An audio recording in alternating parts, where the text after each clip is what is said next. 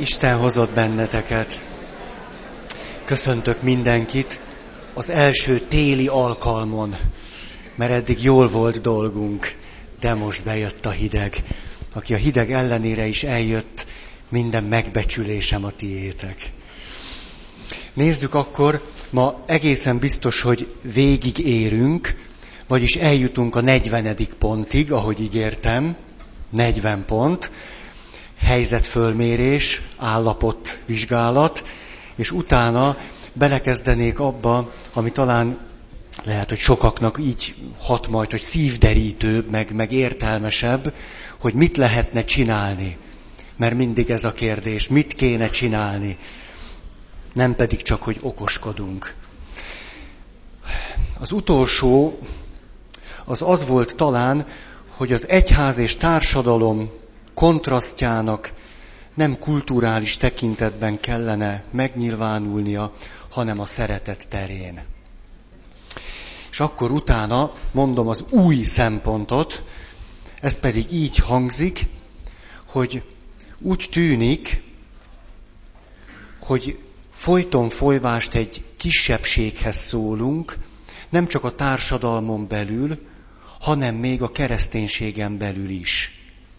És erre egy svájci szociológiai tanulmányt szeretnék ide citálni, amely legalábbis elgondolkodtató, bár nyilván egy az egyben nem alkalmazható ránk. Ebben a tanulmányban azt vizsgálták, hogy jelenleg a svájci egyházban milyen szociológiailag elég jól körülhatárolható csoportok léteznek, amelyek egymással homogének, egyébként pedig egy heterogén egységet alkotnak. Ez így értelmes? Nem annyira. Akkor töröljétek.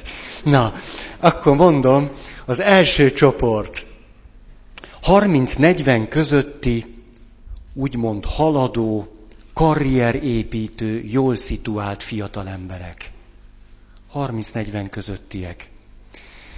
Második csoport, 50 fölötti, társaságkedvelő, sörözgető, programokra járó férfiak és asszonyok. Harmadik csoport, alternatív, kritikus a hagyományokkal, erős, szociális, tudatú, érzékeny emberek. A negyedik, 50 fölötti konzervatív, tanult polgári réteg. Az 5, 30 alatti, optimista, az életet élvezni akaró fiatalok. 6, hát ezt így mondták, áldozatvesztes típusok, problémások, neurotikusok, mint én, meg hát szóval akikkel baj van, nyomorultak, mint én, akik azért vannak ott, hogy kapjanak valami segítséget. Ez a 6 csoport. És akkor azt nézték meg, hogy ha van 6 ilyen csoport az egyházon belül, akik már bent vannak, legalábbis a látványos kereten belül, akkor az az élet, a szóhasználat, a válaszok, a kínálat, a kultúra vajon melyik csoporthoz szól?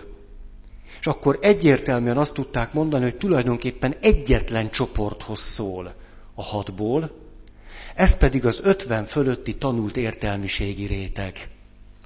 Azoknak van kitalálva a ma svájci egyháza. Megint ez egy kicsit pongyol a kifejezés. Protestáns. Aztán azt nézték tovább, hogy kiket szólít meg még egy kicsinkét a svájci protestáns egyház, és akkor azt találták, hogy hát egy picit megszólítja ezeket a kritikus, a hagyománnyal, alternatív, erős, szociális tudatú, érzékeny emberszeretőket, ezeket is, de a tanulmány azt is kimutatta, hogy főleg azért, mert nagyon sok olyan ember menten lelkésznek, aki maga is ilyen, és ezért teret tudott adni maga körül ilyen embereknek. Aztán egy picit megszólítja az 50 fölötti társaságkedvelő, sörözgető, programkedvelő egyéb embereket, Egy kicsit, egy kis búcsú, egy kis malacsütés, egy kis ez az. És aztán valamennyire megszólítja még az áldozatvesztes típust. Valamennyire próbál segíteni a gondjukon, bajukon. Van olyan csoport, amelyeket gyakorlatilag egyáltalán nem szólít meg, bár ezek a nyomorultak azért mondjuk elmennek még istentiszteletre, vagy magukat kereszténynek nevezik, de amit ott kapnak, tulajdonképpen nem szól nekik. Ez a 30-40 közötti haladó, előrejutással foglalkozó, jól szituált réteg, akiknek gyakorlatilag az egyházban nem nyújt semmit Svájcban. És a másik, a 30 alatti optimista életet élvezni akaró fiatalok. Ahogy ezt elmondtam, azért van némi párhuzam lehetőség a svájci protestáns helyzet meg a magyar katolikus helyzet között. És ráadásul, ami a legelgondolkodtatóbb, hogy éppen a legfiatalabbakat, a jelenlegi társadalomnak vagy a kultúrának a húzó embereit nem szólítjuk meg egyáltalán. Ebből levonhatnánk a következtetéseket, pont azokat, amelyeket igyekszünk is egyébként levonni. Én egyet hagy mondjak rögtön, amely egy kicsit helyzetelemzés is. Mit jelent az, ami szerintem a mai magyar katolikus egyházra is érvényes, hogy úgy nagyjából egészéből egy olyan polgáribb, 50-es, 60-as, alsó-közép értelmiségit tudunk megszólítani, körülbelül, ővelük van zömével tele a templom. Mit jelent ez, hogy nekik szólunk általában? Azt, hogy ez egy olyan réteg, amely egyébként az önérvényesítésben elég jól működik. Vagyis ők minden befolyásukat, hatalmukat, most a szónak nem rossz értelmében, minden szakképzettségüket latba fogják vetni azért, hogy az egyház olyan maradjon, amilyen most. Tehát ráadásul egy a hangját azért hallatni tudó értelmiségi rétegnek szólunk, akik nagyon is érdekeltek abban, hogy minden maradjon olyannak, amilyen, és ezt elég jól tudják képviselni. Ezt a helyzetelemzéshez.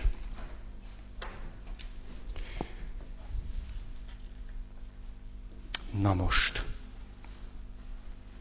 Azt mondtam már, hogy nincs olyan istentisztelet, amely mindenkihez szólna, és mindenkinek megfelelne. Mondtam. De kár. Úgy mondanám még egyszer, de hát akkor már mindegy. Akkor csak azt nektek kedvesek vagytok, hogy mondjam csak. Persze, hát értem van ez az este, tehát világos lényeg, hogy én jól legyek. Szóval eszembe jutottak olyan szentmisék, amelyeken annyira jó volt ott lenni. Hát persze minden misén jó, nagyjából. De hogy ahol tudod, azt éled át, hogy na ez most pont arról szólt, amiről egy szent mise szólhat. Vagy... Ne már még!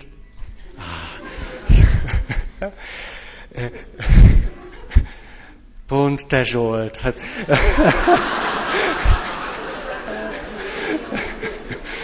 Neki szabad.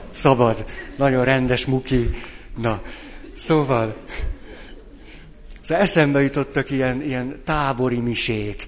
Tudjátok, amikor mi csináltuk az oltárt, szedtük a vadvirágokat, meg oda gyűjtöttük a méheket is, meg mindent.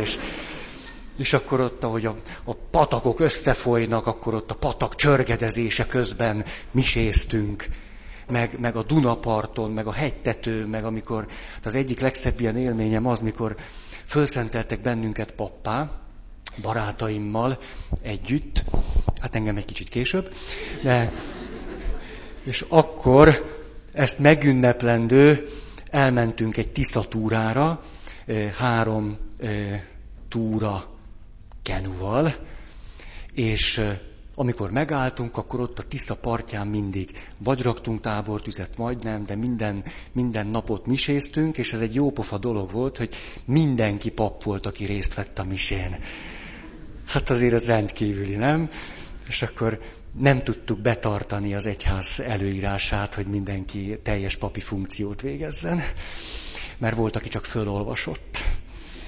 Így csináltuk. Ott történt az, ezt a történetet elmesélem. Körülbelül evezünk 10. Ugye négyesek ezek a túra kenuk, és az egyik kenuban az volt a fölállás, hogy hátul volt a kormányos, egy olyan magas, csak 120 kilós görög katolikus atya, akinek a bicepsze akkora, mint az én combom, a kettő együtt. És hát ő volt az evezős, ő egyébként a Tisza partján nőtt föl, tehát méltán volt ő ott hátul. Elől ült egy olyan valaki, aki nem tudott úszni. Ő, mikor kértük, hogy esetleg érdemes volna egy ilyen úszó mellényt, vagy valamit fölfújt állapotban magára öltenie, azt mondta, hogy ő ezt egyáltalán nem látja szükségesnek, amikor egy ilyen vagány ember a kormányos, és középen megült valaki még. És az történt, hogy egy ilyen gyönyörű helyen, egy ilyen nagy kanyar volt, így alig volt sodrás, és akkor úgy döntött a kormányos, hogy ő most beugrik egy kicsit fürdeni. Ugye előtte ült még valaki, aki ha látja, hogy a kormányos beugrik, hát akkor ő is beugrik, hát biztos ez a menet. Elől ott ül úszó mellény nélkül, a tova suhanó túrakajak, vagy mi kenuban, kedves barátunk, aki nem tud úszni, de nem ez a poén, hanem az, hogy kedves barátunk rosszul hall. Ezért hallókészüléke van. Igen ám, de hát egy vizitúrán az ember kiveszi a hallókészülékét, nehogy valami baj legyen, például beessen a vízbe. Tehát el tudjátok képzelni, hajó megy lefelé, egy ember ül benne, legelől, egy olyan valaki, aki nem tud úszni, nincs rajta úszó mellény, se a fülében a vízé, és mi rémülten a vízben, mert mi is beugrottunk persze, rémülten kiabálunk egy olyan valakinek, aki nem hall. És hogy így üvöltözünk, ő ezt úgy vette, látta, hogy vele foglalkozunk, és így integetett nekünk. Tényleg jó buli ez a túra, nagyon örül, hogy Hát szóval... Na, ezen a napon 2-szer miséztünk. Volt egy gyászmise, meg egy rendes... Nem, túléltük. Azóta az illető szerzetes. Lehet, hogy rájött, hogy világi papba ne bízzon, hanem így. Na, hogy jutottam el ide? Ja igen, hogy a Szent Mise. Na jó. Egy nagyon kritikus szájú protestáns lelkész a maguk Isten tiszteletére a következő kifejezést használta. Kifutó modell. Ezt nem mondom tovább, nem én mondtam, egy protestáns lelkész.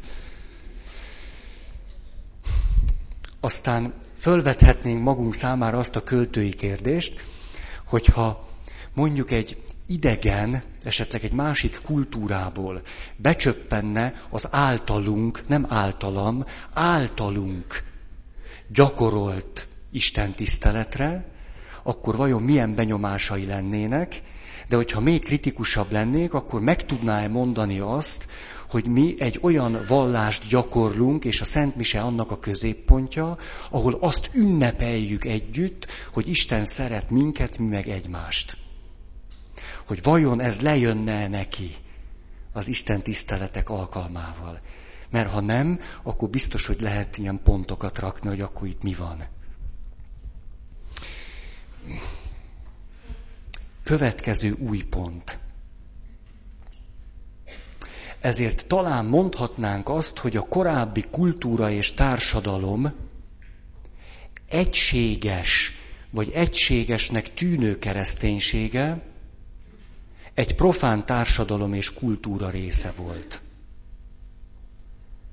Vagyis eddig nagyon arról beszéltünk, hogy itt egy keresztény kultúráról van szó.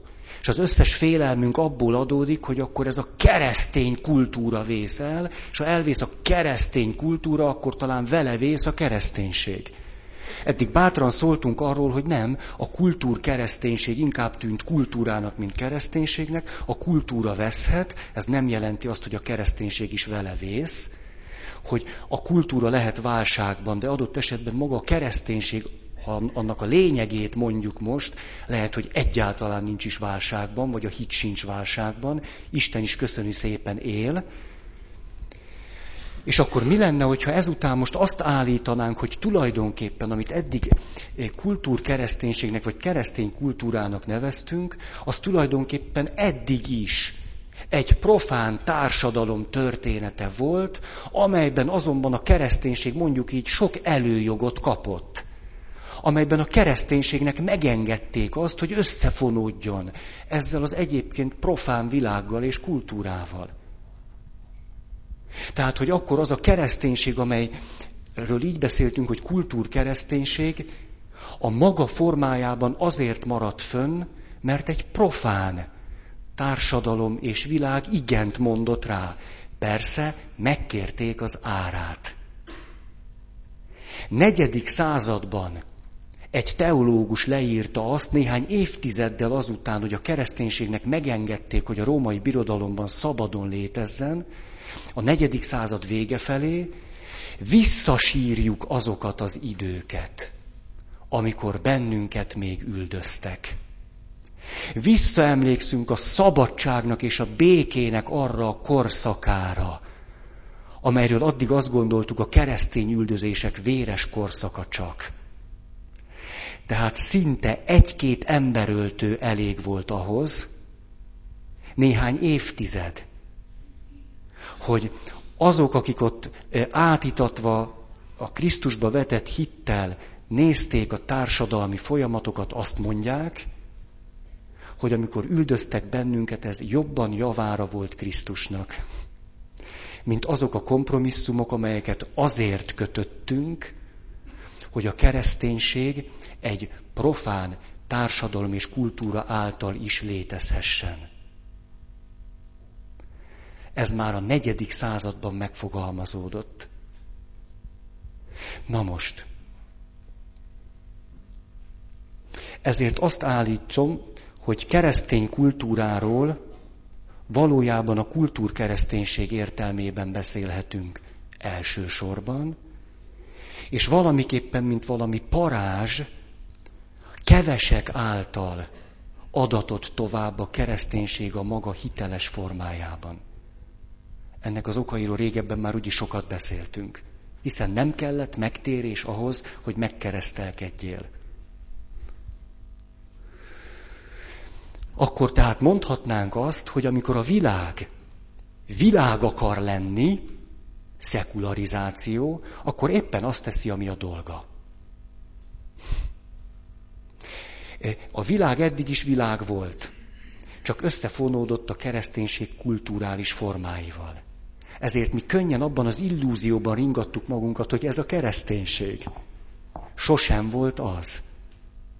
Illetve a hiteles kereszténység ennek a kultúrkereszténységnek csak egy picike szelete volt. Tehát eljutottak oda, persze nem én, nálam sokkal okosabb emberek, akikkel én nem is vagyok egy lapon említhető, hogy amikor a világ akar lenni, akkor ez a világnak az Istentől rendelt dolga. És ha a kereszténységnek kereszténység akar lenni, ez meg a kereszténység Istentől rendelt dolga.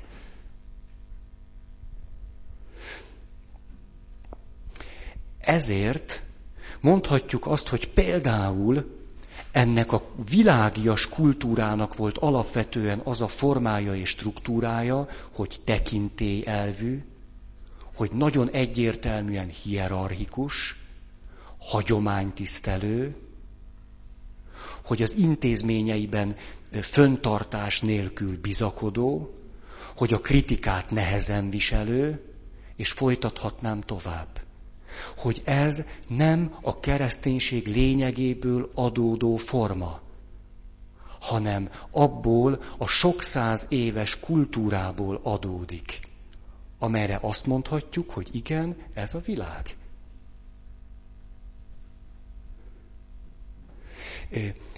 Akkor azt is mondhatjuk, hogy nem a kereszténység lényegéből fakad az, hogy mindenre kell tudnunk válaszolni.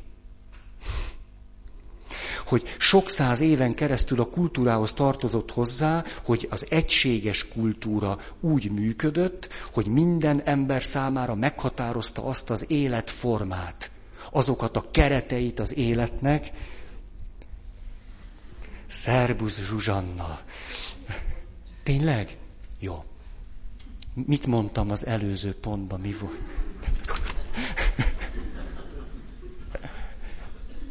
Profi vagy. Na. Most elvesztettem a fonalat. Szóval, de visszatérek. Mint Arnold Schwarzenegger. Ha épp hallott. Na, jó. Egy filmélményem jutott eszembe. Most néhány nappal ezelőtt lejátszották valamelyik Terminátort. Sajnos csak a végét láttam. Amikor a Terminátor abba a tüzes medencébe ugrik önmagát föláldozva. De azért megnéztem, az olyan szép. Szóval ennek a kultúrának, amely bennünket hordozott, volt elsősorban az adottsága és tulajdonsága, hogy mindenki számára kötelező érvényű életmintákat adjon. Mi lenne, hogyha erre most úgy gondolnánk, hogy ez nem a kereszténység lényegéből fakad, hanem abból a kultúrából fakadt. Hogy miközben az egyházban egy egészséges hierarchiának van helye természetesen, mert az az életet mindenképpen szolgálja, aközben a demokratikus intézmények az egyházban, vagy az egyházon belül is egyáltalán nincsenek ellentétben Krisztus akaratával. Hogy a hierarchizáltság inkább arra a kultúrára volt érvényes, és nem annyira a kereszténység lényegéből fakadt. Még ha a kereszténység elég jól megtanulta ezt a leckét. Néha úgy tűnt, hogy az egyház sokkal jobban tudja, mint az a kultúra, amely őt hordozta. De ez egy másik kérdés.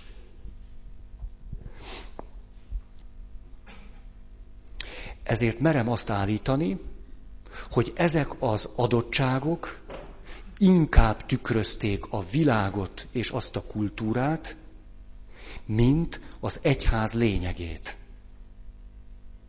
vagy a hit struktúráit. Hát akkor szabadok vagyunk. Na jó, látom, nem örültek olyan, jó, hát mindegy. A két példa jutott eszembe, Galilei és Giordano Bruno. Olvastam annak a fő-fő papnak a visszaemlékezéseit, aki leírta azt, ő vezette azt a bizottságot, amely végül, mondjuk így egy kicsit esetlen szóval, rehabilitálta Galileit, és bocsánatkérésre ösztönözte második János Pál pápát. És ő a következő két nagyon tanulságos és elgondolkodtató megjegyzést tett. Az egyik. Galileit azért ítélte el az egyház is, mert olyan tételeket állított, Kopernikuszra hivatkozva, amely tételeket ő maga nem tudott bizonyítani a saját eszközeivel. Ezért súlyos ellentétbe került a kora kultúrájával, amelynek része volt az egyház is. De itt egy kulturális szembenállás van elsősorban. És aztán, hogy miért hal meg Giordano Bruno? Azért, mert olyan módon fejezi ki a gondolatait, amely mód idegen a kora kultúrájától. és sokan, akik ugyanazt vallják, simán megússzák. És ennek nem az az oka, hogy Giordano Bruno nem keresztény, a többiek meg keresztények, hanem azért, mert Giordano Bruno olyan formákat választ, amelyek a kultúrától idegenek, és ezért sokkal nagyobb félelmet keltenek. Ez nem von le semmit a mi történelmi bűnünkből, persze. Nem azért mondtam.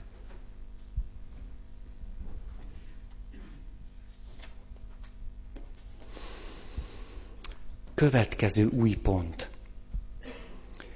Tehát ez a profán homogén kultúra, amely a kultúrkereszténység fönnmaradását biztosította, egyben akadálya is volt annak, hogy meggyőződésből fakadó hit alakulhasson ki. Tehát amennyit nyertünk vele, annál többet talán vesztettünk.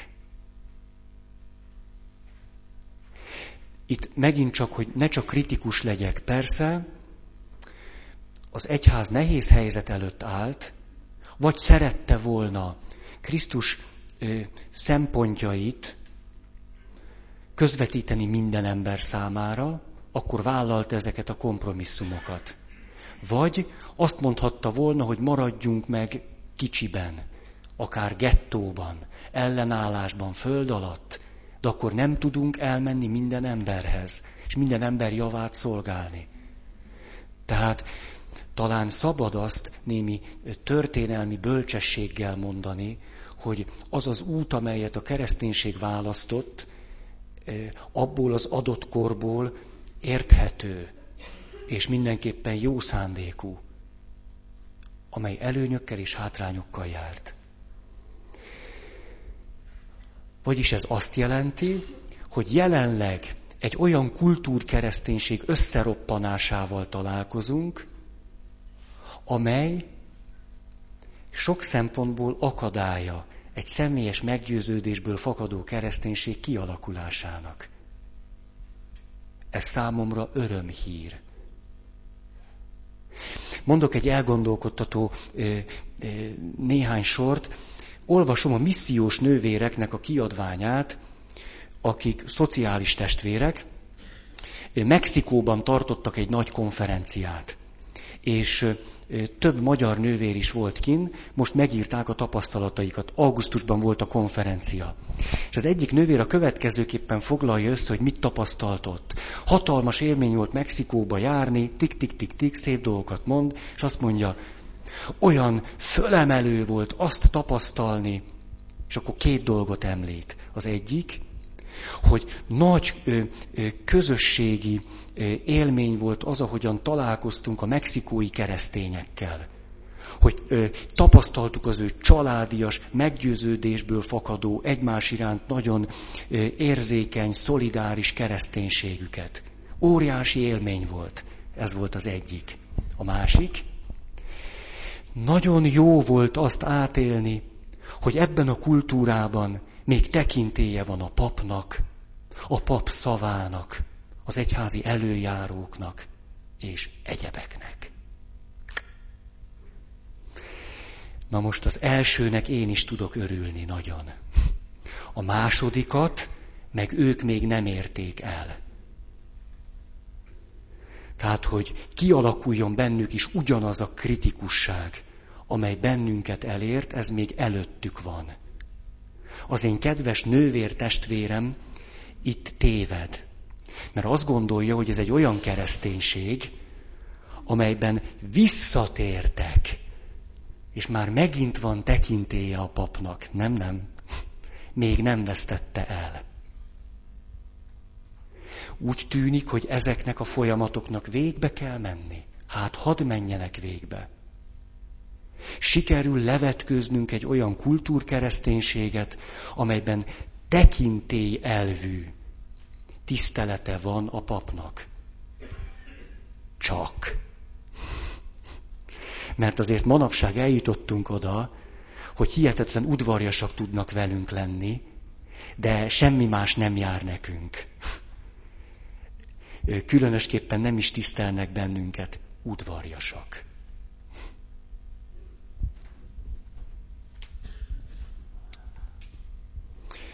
A mai helyzetet fölfoghatnánk megszabadulásnak is. Megszabadulunk egy csomó olyan kötöttségtől, amely eddig éppen azt nehezítette, hogy egy hitből fakadó, meggyőződésből fakadó hit alakulhasson ki bennünk. Vagyis egyszerűen azok az előföltételek szűnnek meg, amelyek a kultúrkereszténység fönnmaradását biztosították. És egyáltalán nem szűntek meg azok az előföltételek, amelyek a kereszténység fönnmaradását biztosítják. Ezek a föltételek ma is élnek és virágoznak. Itt egy másik érvet is hadd mondjak.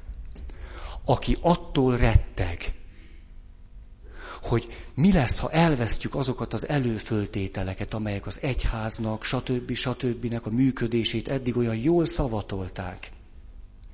Aki azt gondolja, hogy szinte minden áron, még Krisztus szempontjai ellenében is a cél szentesíti, az eszközt módjára kell ezeket védelmezni, az tulajdonképpen mit állít? Azt, hogy szerinte a kereszténység egy társadalmi, szociális képződmény. Ugyanis az ilyen ember, amikor foggal, körömmel védekezik ezekhez a kultúrformákhoz, valójában azt állítja, hogy ezeken múlik a kereszténység léte. Természetesen nem ezeken múlik. Szabad nyugodtan elengedni őket.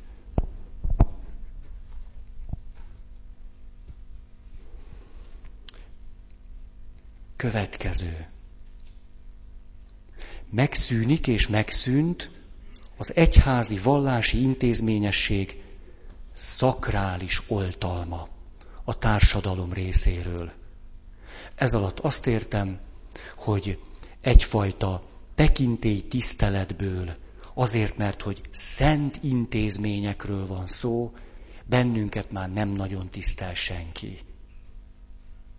Ez mondjuk a parlamenti vitákból nagyon jól lejön.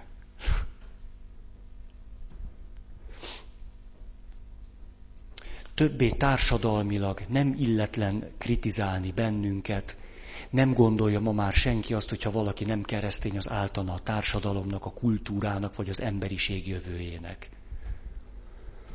Az egyház tehát többé nem támaszkodhat egy egységes társadalom oltalmára.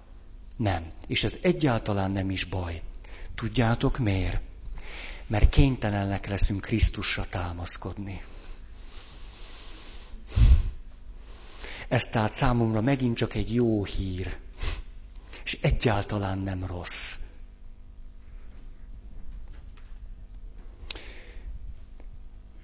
Következő. Akkor nyerhetünk hitelt újból magunknak, ha élet megnyilvánulásaink érintik az ember életét és Isten tapasztalatát. Érthető és érzékelhető módon fejezik ki pozitív hatásukat. Ez azt jelenti, hogy akkor fognak bennünket igényelni, hogyha világos lesz, hogy ezt érdemes megtenni.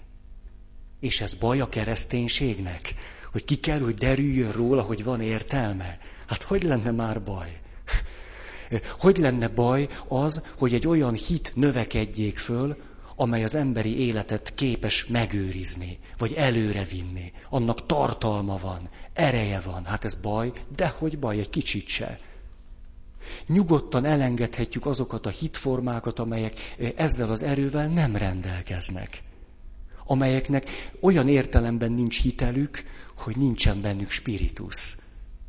Hát nyugodtan, menjenek nyugodtan. Egy példát hadd mondjak itt. Tudjátok, milyen genyó vagyok. Ezt tudjátok már, hát ismertek régen. Az első áldozásnak súlyos követelményei vannak a mi egyházközségünkben. Nem adom olcsón. Először is kell egy évet hittanra járni a gyerekeknek. Hát ez nem durva azért. Azonban ez az alapozó év. Utána újabb 2 évet kell járniuk. De ez se elég. Ezentúl 10 alkalommal el kell jönniük a plébániára. 10 fél napra. De ez se minden. Most jön a neheze. Ezt a szülőknek is meg kell tenni. Csak az a gyerek lehet nálunk első áldozó, akinek a szüleit 10 fél napra begyűjtöttem. Nincs mese, nincs kecmec. Na most, az egyik. Természetesen úgy találtuk ki ezt a rendszert, hogy minden gyerek, hogyha akar vallási, keresztény ismeretekben részesedni, bármikor ezt megteheti, ez független attól, hogy ő lesz-e első áldozó vagy nem. Ha nem lesz első áldozó, akkor is járhat hittanra. Akkor tőle sokkal kevesebbet kérünk. Tehát egy alternatív intézmény is megy, amit ő kér, azt szívesen adjuk. De ha ő kér valamit, akkor annak vannak kritériumai. Na most, a szülők persze, hát ki tudja miért jönnek. És akkor megtörténik mindig valami nagy csoda, hogy először hát kell jönni. És akkor 3., 4., 5. alkalom, és elkezdenek arról beszélni, hogy hát ők már várják ezeket a délelőttöket, hogy ez jó nekik. Talán ezt említettem, volt egyszer egy olyan szülőpár, egyébként csak az egyik szülőnek kell jönni, a másik vásárolhat. Nyugodtan. De úgy gondolom, hogy egy szülő elég a hétvégi bevásárláshoz, a másik nyugodtan ott lehet. És akkor mind a 2 szülő jött, és azt mondják nekem, jaj Feri atya, bocsáss meg, de hát a gyerekünk nem tudott jönni.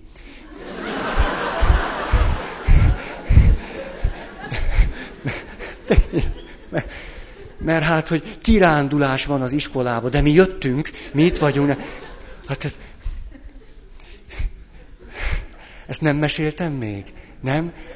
Akkor mondom a másikat is, egy apuka. Apuka azt mondja, hogy én nagyon sokat köszönhetek a kislányomnak, mert ha nem lenne kislányom, aki első áldozó akart volna lenni, akkor én se lennék itt. És akkor azt mondja nekem egy alkalommal a szünetben, te Feri, tudod, hogy minket az én cégem szponzorál? Ezt nem meséltem még? Micsoda mulasztás! Hogy? Azért, mert nekem szombaton kellett volna az Egyesült Államokba repülni. Azonban én azt mondtam a főnökömnek, nekem szombaton délelőtt a plébánián kell lennem, egy csoportba kell ülni, úgyhogy én csak vasárnap tudok repülni. Azonban a repülőgép áttétele szombatról vasárnapra egy 100 000 forintos plusz költséget jelentett a cégnek, amelyet a cég kifizetett. Vagyis az én kedves apuka ismerősöm azt mondta, hogy egy 100 000 forintos alkalmon ülök most. Hát rögtön kihúztam magam, ez jó, drágán dolgozok. Na, kár, hogy nem vagytok ott, de még lehettek. Na, hogy szóval ott ülünk, és azokat a témákat, amelyeket a gyerekekkel megbeszélnek a hitoktatók, én megbeszélem a felnőttekkel. Nem dedózunk, meg nem tudom mi, hanem hogy vagy te ezzel, elkezdünk egymással beszélgetni. Alig lehet befejezni. Nagyon, na. És amikor vége volt most az első 2 évnek, akkor a csoport föllázadt ellenem. És ezek a szülők, akik egyébként nem járnak templomba, meg csak úgy a gyereküket, hogy jó, hát ott templomba nem tanul rosszat, azt mondták, hogy Feri atya, mindenképpen akarjuk ezt folytatni. Ha te nem akarod, mi akkor is. Mi akkor is. Fél évente legalább 1-2-szer mi össze akarunk jönni. És akkor tudjátok, én, mint Huckleberry Finn, nem tudom... elég sok dolgom van, amit ráérek-e én erre. Na jó, festhegetheted azt a palánkot. Na, ezzel azt akartam mondani, hogy szerintem ennek az egész történésnek a kulcsa semmi más, csak az, hogy van valami olyan tapasztalata, hogy ez neki jó. Ennyi, így, ilyen egyszerű. És ha jó, akkor jön. Ha meg nem jó, akkor meg nem jön. Ezen aztán igazán nincs mit sírnunk, hogy valami olyasmit kell adni, ami az embereknek jó. Ha. És nem pedig olyan, ami nem jó nekik, de azt kérjük tőlük, ha megkérdezzük, hogy jó, akkor így mosolygunk, ez nagyon jó, nagyon, meddig tart, nagyon jó.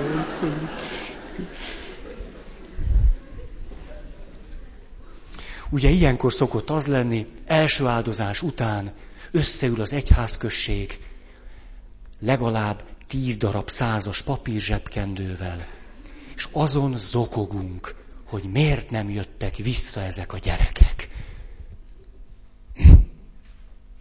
Mi például egy csomó papír zsebkendőt spóroltunk az idén. Na. Új pont. Ez nálam a 39, csak azért, hogy van remény, és akkor beteljesedünk, és... Na, erről eszembe jutott valami, amit majd még lehet, hogy fogok mondani. De elmondom most, hát mit. Tudjátok, nagyon fontos, hogy egy papnak legyenek papbarátai. Azért, mert a papbarátokban bízhat az ember igazán, abból a szempontból, hogy tényleg bemernek szólni. Erre néha nagy szükségünk van. Ugye, mert olyan aranyosak vagytok mindig, jaj, a Feri atya, meg mi. A papbarát az meg úgy beszól, hogy aztán 3 hétig nem kapok levegőt. És most erre az előző gesztusomról jutott eszembe, papbarátaimmal ücsörgünk, beszélgetünk, nem kiméljük egymást, osztjuk egymást nagy kanállal. Na és akkor azt mondja nekem az egyik legkedvesebb barátom, de Feri, tudod mi a te nagy bajod? Na most az igazság pillanata. Erre azt mondja nekem, az, hogy egyszerűen infantilis képed van.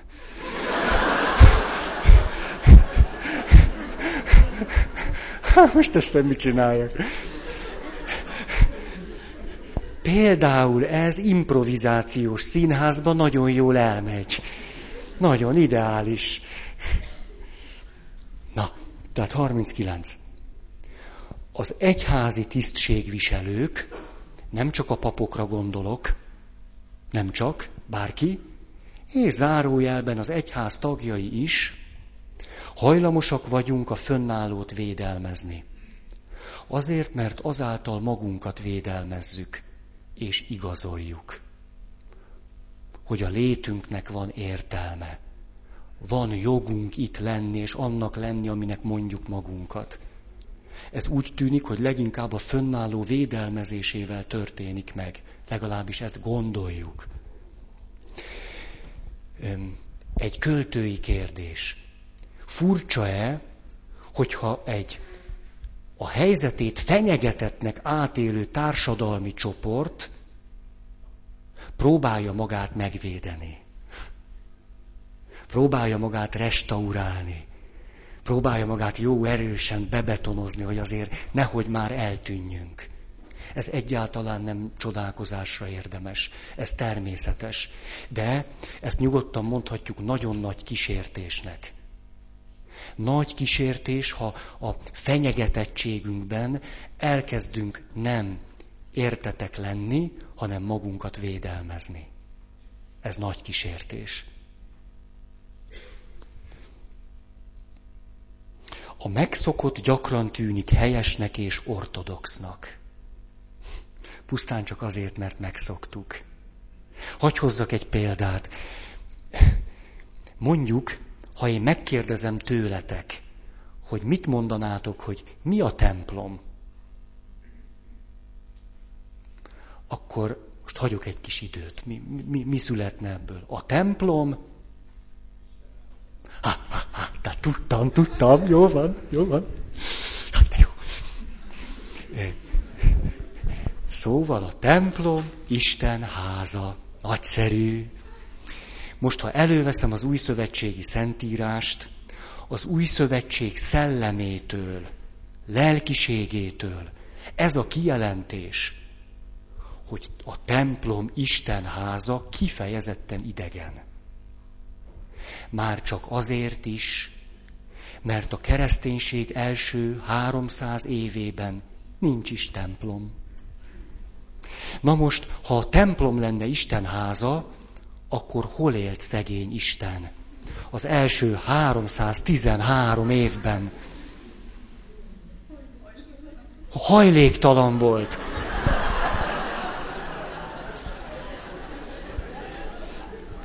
Ez a hitvallásunknak egy sajátos értelmezése. Tehát igen, ez a kis Jézus története folytatódik. Nagyon érdekes párhuzam. Akkor ez egy hatalmas öröm, nem? Amikor a 4. század elején először hazaköltözik. Istenem, de szép történés.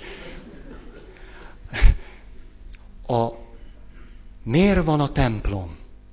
A templom azért van, hogy egy hatalmas fölkiáltó jel legyen, hogy Isten itt van köztünk. A templom nem azért van, hogy abba bezárjuk Istent. Este nagy, nálunk 5 kulccsal. Nem is 5-tel. Te jó ég, nem 5-tel. Mert 2, meg 3, meg 3. Ja, és akkor nagy kaput nem is mondtam, mert ott meg még 2. 2, meg 3, meg 3. 10 kulccsal zárjuk be a templomot. Hát, hogy Isten ki ne jöjjön véletlenül sem. Képzeljétek el, mi tudtunk nélkül. Na, csak pihenjen, biztos sokat fáradozott, egész nap járt, kelt. Ha elővesszük a Szentírást, Jézus azt mondja, bontsátok le ezt a templomot, és én harmadnapra fölépítem azt. A körülállók nem értik, és ő saját testének templomáról beszél. Szent Pál állandóan ezt mondja. Hát nem tudjátok, hogy testetek a Szentlélek temploma. Az egész újszövetségi kinyilatkoztatás azzal van tele, hogy a templom az ember. Az ember az Istennek élő temploma. Ezért az oltári szentség legszebb őrzési helye az ember, nem pedig a tabernákulum. A tabernákulumban az oltári szentség ideiglenesen van. Valójában onnan kikívánkozik jönni, és szeretne nálad lakni. Tehát a templom nem azért emeltetik, hogy ott jó biztonságban bezárjuk az oltári szentséget. Most elnézést, hogyha ezt csak katolikusok értik jobban. Nem azért van. Ezt mire akartam példának hozni? Arra, hogy hiába van, a mi szentírásunkban benne az, hogy az ember a templom. Aztán mi élő kövekből építjük föl Krisztus templomát. Ez a közösség. Hogy a templom az ember és a közösség. Bennünk lakik Isten, köztünk van. Hanem nem, a templom Isten háza. Hát, és ezt évszázadokon keresztül. Keresztény.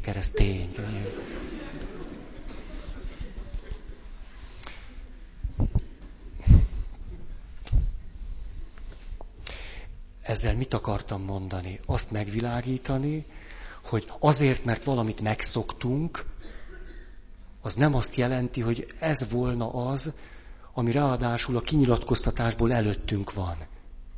Csak hát az... Ugye mondtam, ezt tudom, hogy mondtam, de nem bírom megállni, mert látom, van egy valaki, aki még nem ismeri, hogy amikor az orvos szülők gyereke bemegy a templomba, és azt kérdezi a gyerkőt, hogy mondd, apa, itt lakik Isten? És akkor azt mondja, nem, itt csak rendel.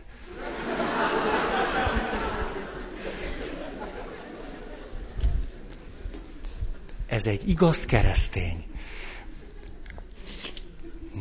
Annyira, és viszket az orrom, ne haragudjatok. Az infantilis arcomat meg... adgyusztáltam. Na, ez nálam a 40. pont, nálatok azt hiszem 38, mindig le vagytok maradva, hát mert kihagytam 2-t. Tehát 40. Azt mondtam, hogy a csomó kritikus megjegyzés után a szép dolgokat is fogok mondani, ezt a 40. pontba sűrítettem össze. Hát, hogy meglegyen az egyensúly, de ez nagyon markáns kijelentés lesz. Megmondom, mi a jó hír. A jó hír az, hogy válságban vagyunk. A jó hír az, hogy amit 39 pontban elmondtam, az valamit leírt abból, amiben vagyunk. A kereszténység nyüglődik. Ez a jó hírem. De ezt nagyon komolyan gondolom, hogy ez jó hír. Meg fogunk szabadulni egy csomó békjótól. És tudjátok, mi ebben a legnagyobb jó hír? Hogy semmit se kellett érte tenni. Semmit. Jött magától. Hát ez nem jó. Nem akartok munkanélkül eredményeket elérni. Nem rossz dolog az, nem? És kérdez, itt egyszerűen csak így vagyunk, és szerintem ez jó hír. Viszont, amit tagadunk, azt nem lehet gyógyítani. Azért mondtam el a 39 pontot, hogy alakuljon ki egy kicsi betegségtudatunk. Hogy hát ezek úgy tűnik, tényleg nem működnek, nem is baj, hogy nem működnek, lehet valamit jobban csinálni. Ameddig a tagadás állapotában vagyunk, hát addig sikerül az agóniát meghosszabbítani. A krízis arra való, hogy olyan erőforrások és megoldások fakadjanak föl, amelyek eddig rejtve voltak. Viszont itt vannak nálunk. A jelenlegi helyzet nem probléma, amit meg kell oldani, hanem egy hatalmas lehetőség, amely Istentől jön. Ezzel szeretném ezt befejezni. Az, hogy a kultúrkereszténység annak a társadalomnak, profán társadalomnak az oltalmából kikerül, majd maga a kultúrkereszténység is fölbomlik. Ez hatalmas lehetőség, hogy végre azok legyünk, aminek hívnak minket. Ez szerintem nagyszerű hír. Nem kell egy csomó energiát befektetni korhadt épületek lebontására, mert lerohad magától. Elveszik tőlünk, szétesik, elfújja a tájfun, meg a tájcsi.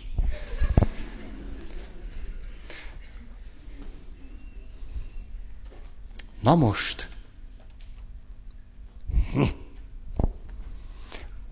Mit tegyünk? Mondok még egy történetet. Csak azért, hát kicsit. Megvan ennek a muzulmán változata is. Mindannak, amit mondtam, ezt egy kuvaiti muszlimtól hallottam. Ő a következőt mesélte. Ez egy vicc. Egy muzulmán vicc. Megy a kuvaiti sivatagban a kuvaiti muzulmán, ezt egy kuvaiti muzulmán mesélte el, tehát engem ne szídjatok ezért, megy az asszony elől. Mögötte 30 méterrel a férfi. Látják ezt a hittestvérek. Nagyon megbotránkoznak. És azt mondják, de hát Ali. Most miért? Hát nem lehet az. Ali. A Koránban meg van írva, hogy az asszony megy hátul, és a férfi megy elől. Hát nem olvastad? Erre azt mondja, igen, ezt én is tudom. De amikor a Korán íródott, akkor a sivatag nem volt elaknásítva.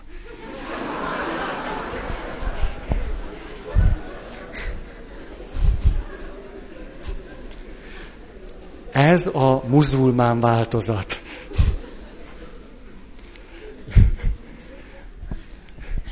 Ez ugye... Sok újabb megfontolás felé nyitja ki az ajtót. Muzulmán testvéreink is át fogják mindezt élni. Na jó. Mit tegyünk? Szükség van egy belső párbeszédre az emberen belül. A kritikus, racionális, tudományos gondolkozás és tudat, illetve a hívő, vallásos tudat és gondolkozásmód között. Vagyis ma már ilyen reflektív lények vagyunk. A kultúránkhoz az is hozzátartozik, hogy egy tudományos, racionális, méricskélő, számolgató tudatunk is van. És van egy hívő, vallásos tudatunk is. És a kettő tud párbeszédet folytatni egymással. Egy valóban eredményes, életerős hitnek alapkövetelménye az, hogy ezek a különböző tudatok, működésmódok szót értsenek egymással bennünk. Ez föltétel. Hogy mi magunkon belül megtaláljuk az összefüggéseket. Egy példát hadd mondjak. Vasárnapi beszédemben arról beszéltem, hogy a magzatok, és akkor mondtam róluk dolgokat, és utána hozzátettem azt, hogy kisbabák. És a magzat szót, meg a kisbaba szót szinonímaként használtam. Erre a beszéd után odajött hozzám egy orvos, és azt mondta, hogy kedves Ferenc atya, a magzatra nem megfelelő kifejezés a kisbaba szó. Mert a magzat az magzat, és nem kisbaba.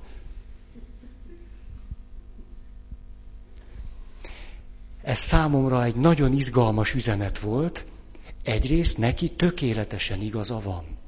Egy természettudományos gondolkozásban mindennek megvan pontosan a neve. A magzat az magzat.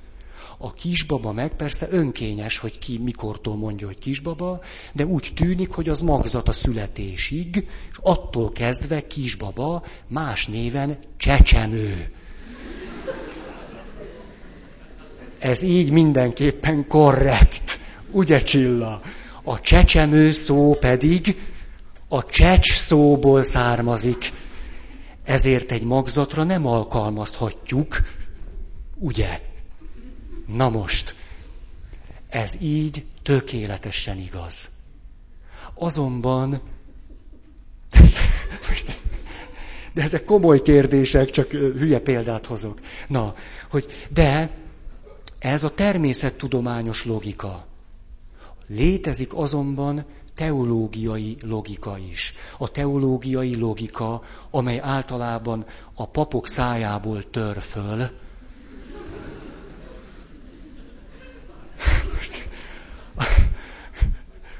Az nyugodtan mondhatja a magzatra azt, hogy kisbaba, mert ezzel azt állítjuk, ami a hitünknek része, hogy a foganástól kezdve valljuk az emberi életet.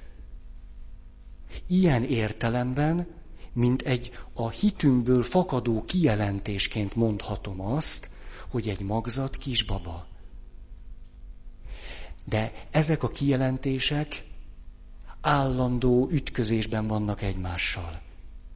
A legjobb példák mondjuk a lélek szó.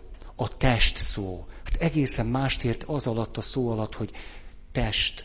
Jól mondtam ezt? Szóval egészen más értelmet tulajdonít annak a szónak, hogy test egy orvos, egy filozófus, egy teológus, egy nem tudom én mi, fizikus. Ugyanazt a szót használja. De hát a lélek is. Hát a lélek szó is, amikor egy filozófus a lélekről beszél, egészen más a jelentése, mint amikor egy pap beszél a lélekről. Ebből egy csomó bonyodalom származik. Ezek között, a tartalmak között tudnunk kell egy kicsit eligazodni. Ez egyébként alapvetően az üzenet megértését hihetetlenül megnehezíti. Mert amikor a test föltámadásáról beszélünk, akkor nem arra a testre gondolunk, amire az orvos gondol, amikor azt mondja, hogy test. Teljesen másra gondolunk, csak a szó ugyanaz. Ezeket tehát mindenképpen kéne tisztázni, vagy ti tudjátok azt, hogy ezeket kéne tisztázni. Nem ugyanazt értjük alatta. Ezért például egy papnak meg kellene tanulnia azzal a tartalommal beszélni, szavakat használnia, hogy azt általában egy tudományos, racionális elme használja. Mert akkor tudom elmondani. De közben meg kellene őriznünk a magunk teológiai kijelentéseit is. Ez nehéz, de úgy tűnik, hogy enélkül egyszerűen elvész az élet. Nincs meg a kapcsolódás a hit, a vallási tartalmak és a természettudományos ismereteink között.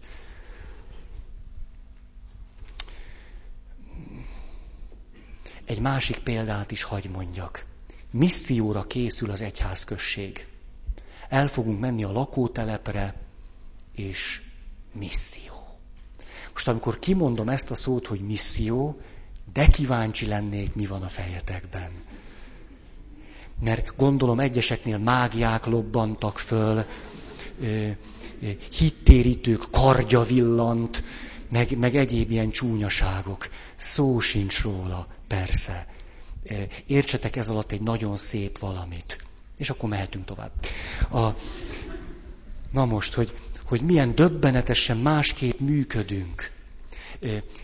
Nagyon egyházias keresztényekkel leültem, és azt kérdeztem tőlük, testvéreim, milyen mottót adnátok annak, hogy mi, akik egyháziasan vagyunk hívők és keresztények, szeretnénk mások felé nyitni.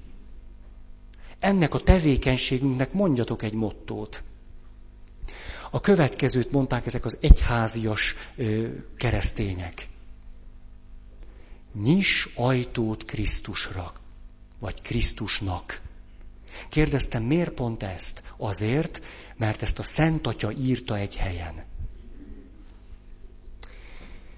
Azután leültem ugyanennek az egyházközségnek kevésbé tradicionálisan egyházias keresztényeivel, és megkérdeztem tőlük, milyen mottót adnátok ennek a missziónak. Tudjátok, mi született meg? A következő mondat. Beszéltünk már? Beszéljünk már. Melyik hangzik jobban? A második. Miközben? Hülyeség az, hogy nyiss ajtót Krisztusnak? Hát hogy lenne már hülyeség? Hát nyilván az én szívemben ott dobog ez. Hát persze.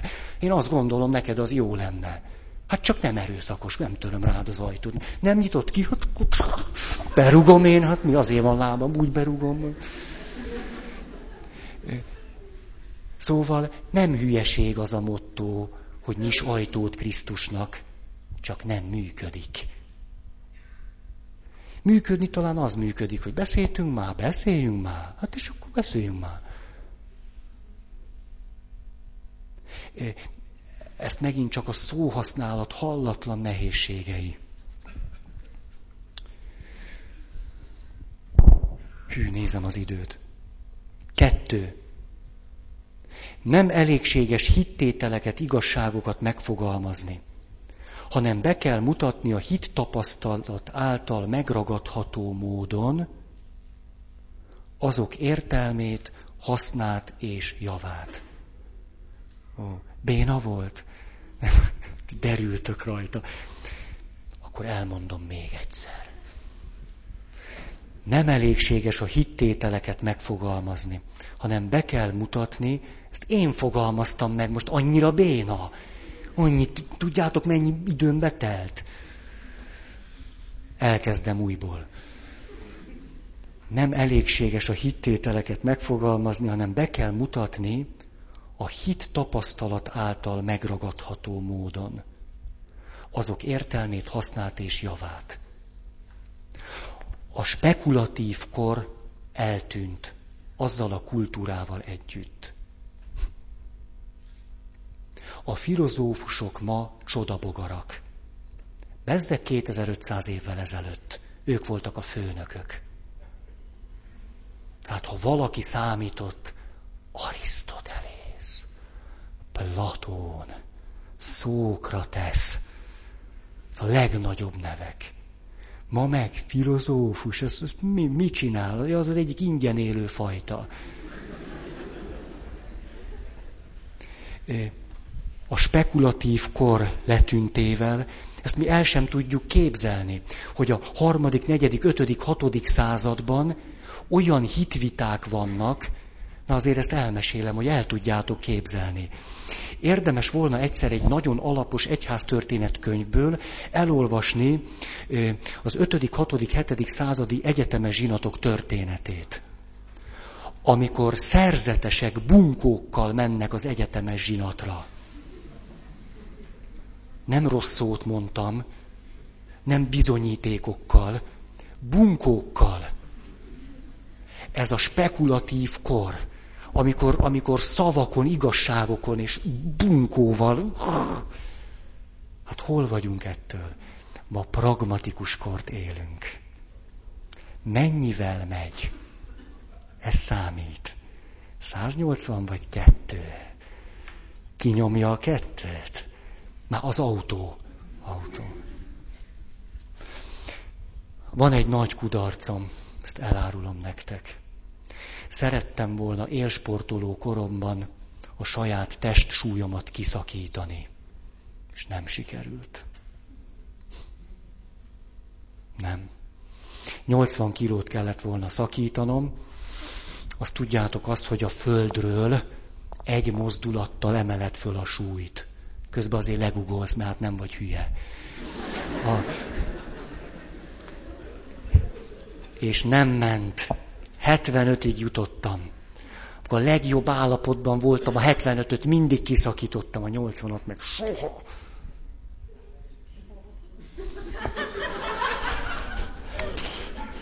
A Zsófi azt mondja, miért nem fogytam le 5 kilót?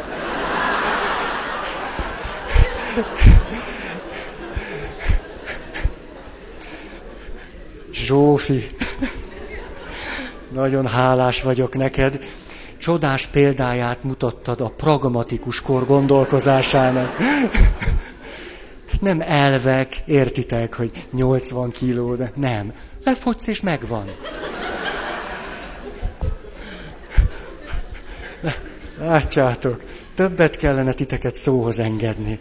Nem itt megmondom a tutit, meg itt erőlködök, persze. Na, 3. Hú, ez fájni fog. Te jó orvos, ezt szoktam mondani. Persze, ettől... Nagyon jó, tehát mikor egy orvos egyáltalán nem képzett, mondjuk emberileg, már emberben, az nagyon jó, tehát testileg nagyon, de hogy ember az nem. És akkor tudjátok, hogy ad injekciót egy orvos. Hát az orvos sehogy, hogy hát az orvos. Nővérke, nyomja meg. Na,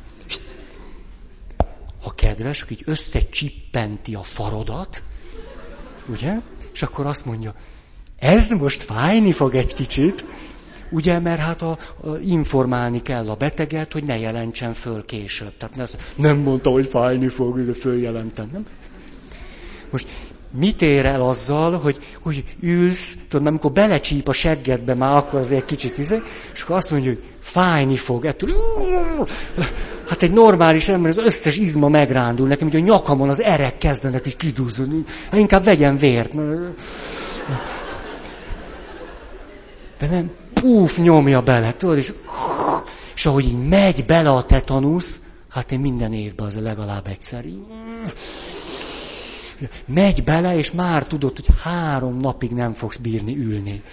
Hogy legalább vált volna 2 másodpercet attól a szótól, hogy fájni fog, mert hát ez nem akaratlagos. Fájni fog, jó, és akkor elengedem magam, de nem, épp hogy kimondjam.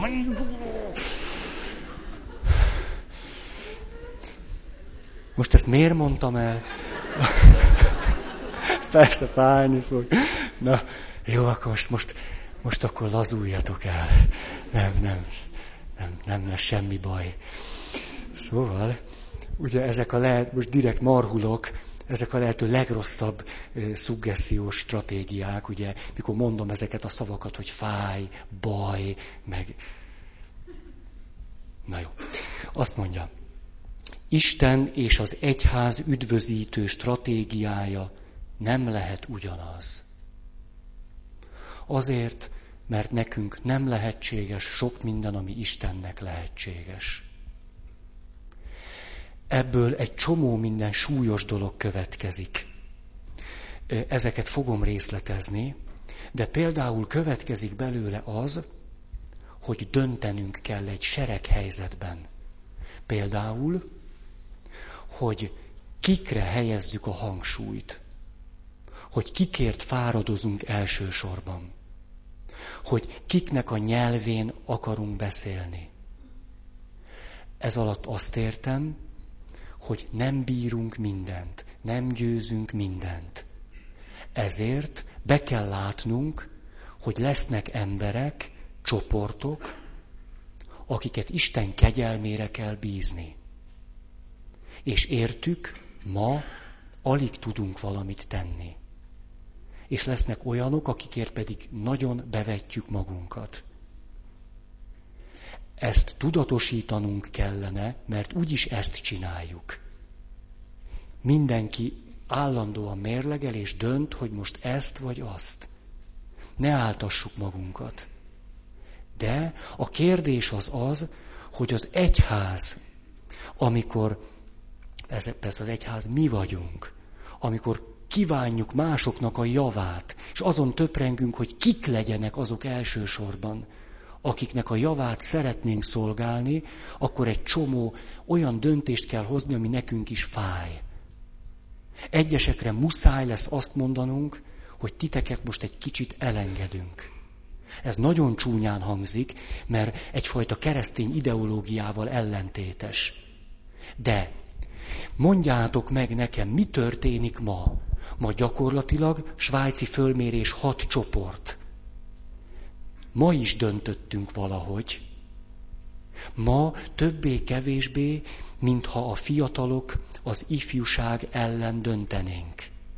Mintha azt mondanánk, hogy sokkal fontosabbak számunkra azok, akik már keresztények, mint azok, akik Istenről még nem is hallottak.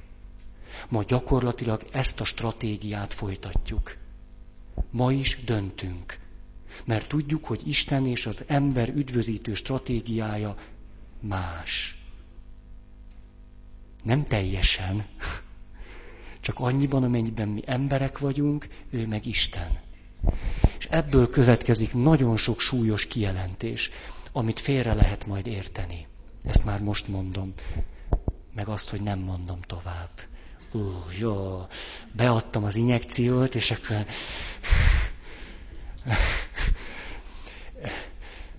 Na, köszönöm szépen a figyelmeteket. Akar-e valaki hirdetni?